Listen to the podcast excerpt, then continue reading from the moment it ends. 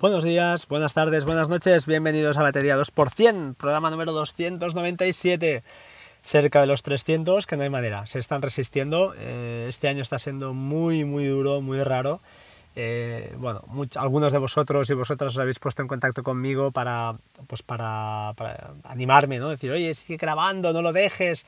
Desde luego que no, está tranquilos y tranquilas que no. Agradezco de verdad eh, muchísimo eh, estos, estos mensajes en privado y alguno en público. Y ah, bueno, la cosa pues está siendo complicada, este año está siendo muy, muy difícil.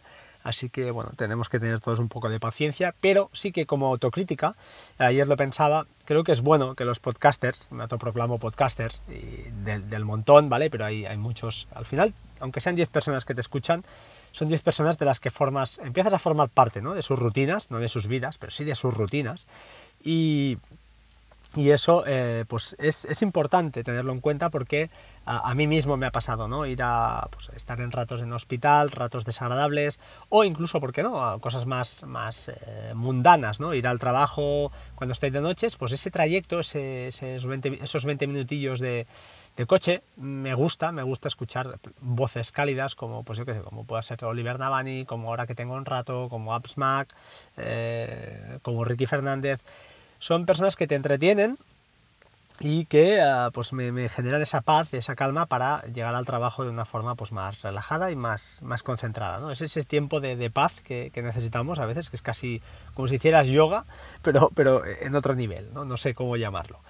Entonces, eh, pues como autocrítica decir que sí, que sí, que tengo que grabar, tengo que volver, y ya sean podcasts, eh, pues este año tengo pensado, ¿no? Ir combinando un poquito los podcasts solo con los eh, podcasts con, compañeros, ya sean podcasters, sean eh, amigos que hemos conocido, que he conocido ah, gracias al podcasting, gente súper interesante, gente que sabe muchísimo y que nos cuente pues cómo tienen montadas sus historias, sus cosas, seguro, seguro que aprendemos cosas.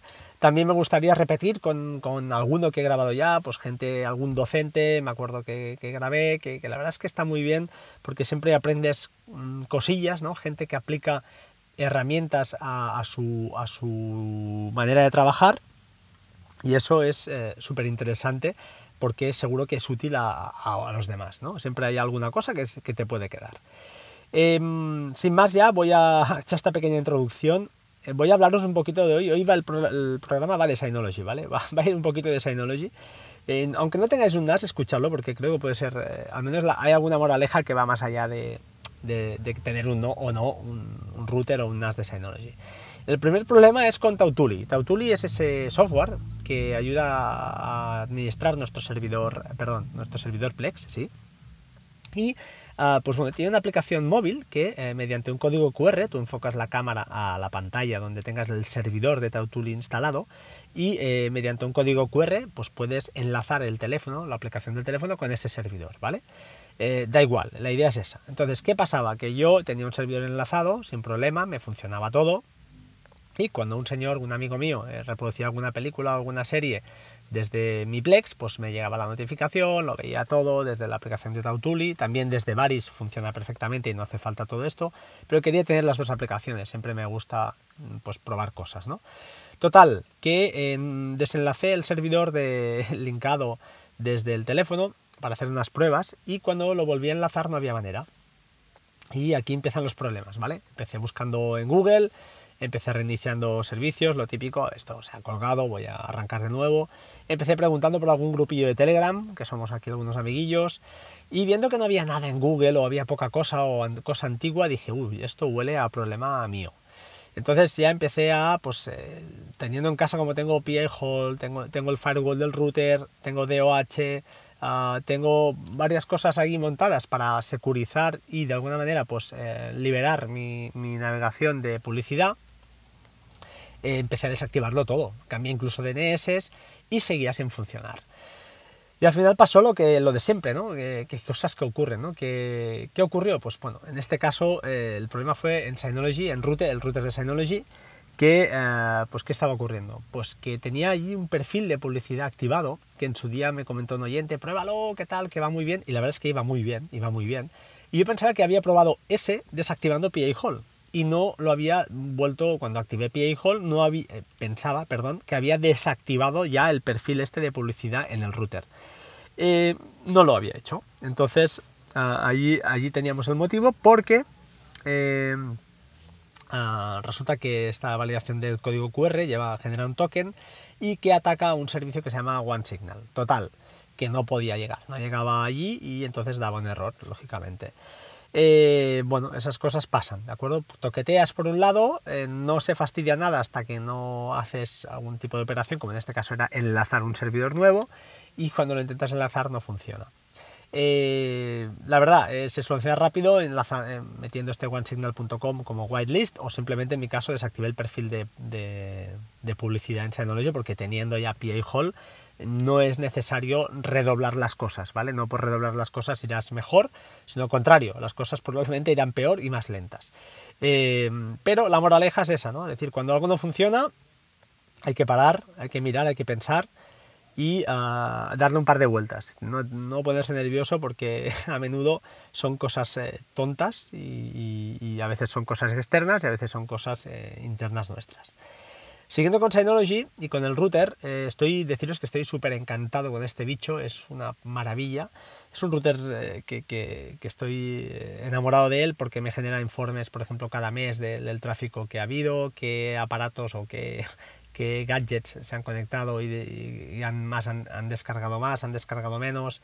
te hace pues qué servicios has usado más, no sé, una estadística que yo lo tengo hecho así, mensualmente lo puedes configurar Puedes configurar reinicios, un día a la semana a las 5 de la mañana, pues oye, reinicias, te genera una IP nueva, todo el router pues también se descarga si hay algún proceso por ahí que esté haciendo el tonto. La verdad es que es fantástico, ¿vale? Y justamente estaba ah, haciendo pruebas porque mi, un familiar mío pues estaba intentando ah, lanzar alguna serie desde Plex y no, no podía, no, no tenía manera, o le iba muy mal, le va muy mal todavía. Y claro, no sabemos si es la calidad de su fibra, que no es buena por lo que sea, porque es el único que se me queja, y estuve monitorizando pues un poquito el ancho de banda del router, ¿no? Y la verdad es que es una maravilla con, con Synology cómo puedes ver el ancho de banda de subida, de bajada, lo que estás consumiendo eh, en modo en tiempo real, es una auténtica eh, virguería.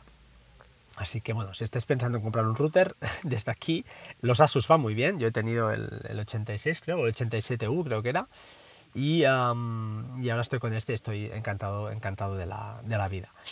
Más cosas de Synology. Pues bueno, hablando de Synology, comentaros que estoy usando también Synology Drive. Estoy haciendo una cosilla con un, con un amigo, con una persona, que la verdad es que es un tío que, que sabe muchísimo.